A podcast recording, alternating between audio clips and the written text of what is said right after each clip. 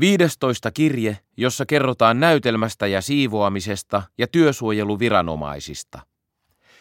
Terve Karvonen. Eilen illalla oli sitten Amalia tädin teatteriilta. Hän sanoi, että harvoin samalla kertaa nähdään kolme esitystä, nimittäin ensimmäinen, viimeinen ja kenraaliharjoitus, eli surevien omaisten ilta.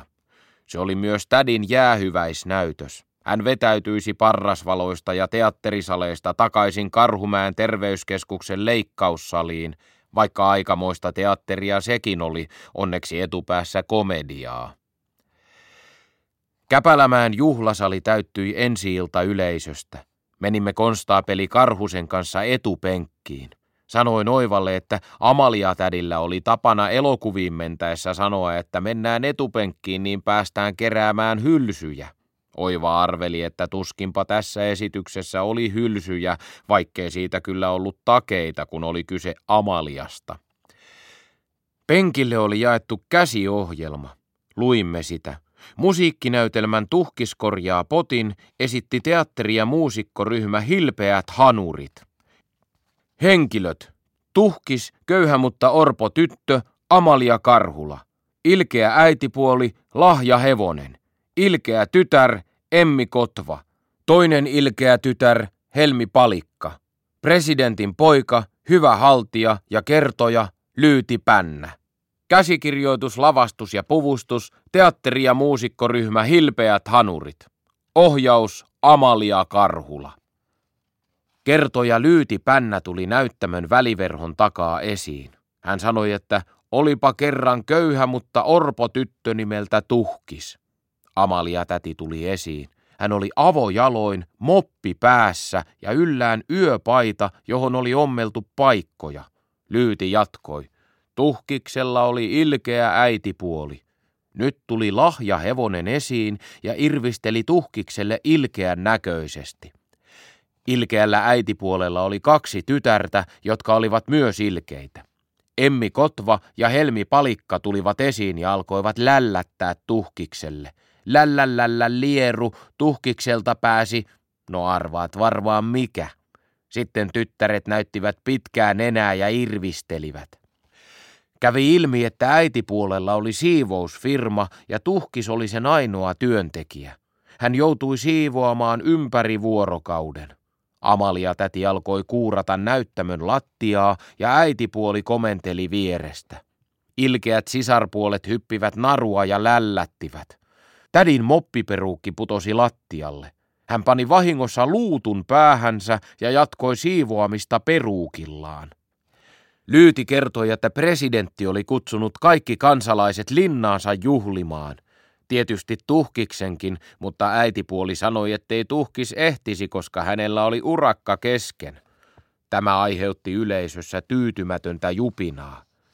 Kun äiti ja sisarpuolet olivat menneet juhliin, Amalia täti lauloi laulun Minä vain tiskaan astii joita ja luudalla lakaisen lattii joita.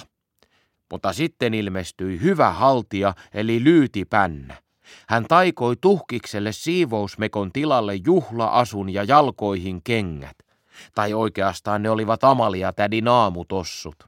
Niin tuhkiskin pääsi presidentin linnaan. Haltija sanoi, että taika kuitenkin lakkaisi kohta valomerkin jälkeen niin, että olisi hyvä idea suoriutua aika pian linnasta matkoihinsa. Sitten oltiikin linnassa syömässä eilisiä viinereitä ja juomassa painunutta kahvia. Presidentin poika eli Lyyti Pännä iski silmänsä tuhkikseen ja he tanssivat koko illan. Amalia täti ja Lyyti pistivät malliksi pari kierrosta jenkkaa näyttämön poikki. Äiti ja sisarpuolet eivät tunteneet tuhkista, koska hän oli niin pyntätty, mutta irvistelivät silti ilkeän näköisinä. Sitten tuli valomerkki ja tuhkikselle kiire. Hän unohti pudottaa kenkänsäkin, mutta paikkasi asian heittämällä sen väliverhon takaa näyttämölle. Presidentin poika alkoi sitten etsiä tädin aamutossuun sopivaa käpälää. Hän kierteli yleisön joukossa ja sovitti tossua monelle. Ei sopinut kenellekään. Lopulta hän tuli ilkeän äitipuolen taloon ja koetti tossua ilkeille sisärpuolille. Ei sopinut. Kun hän sitten yritti sovittaa tuhkiksellekin, äitipuoli ja sisarpuoli hyökkäsivät väliin. Siitä tuli reipas painiottelu. Yleisö innostui ja kannusti kovasti tuhkista, joka saikin koko porukalta hartiat mattoon. Kun suosionosoitukset loppuivat, presidentin poika sai tuhkikselle tossun jalkaan ja lyyti rupesi taas kertojaksi.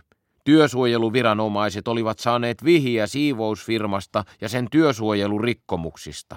He pyysivät poliisia pidättämään äitipuolen.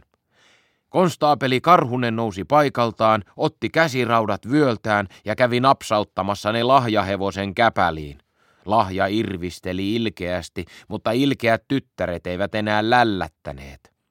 Sitten kaikki lauloivat yhdessä laulun Eläimessä paljon nähdä saa väärää, ja Lyyti sanoi lopuksi, että sen pituinen se. Että sen pituinen se tädin näytelmä sitten oli.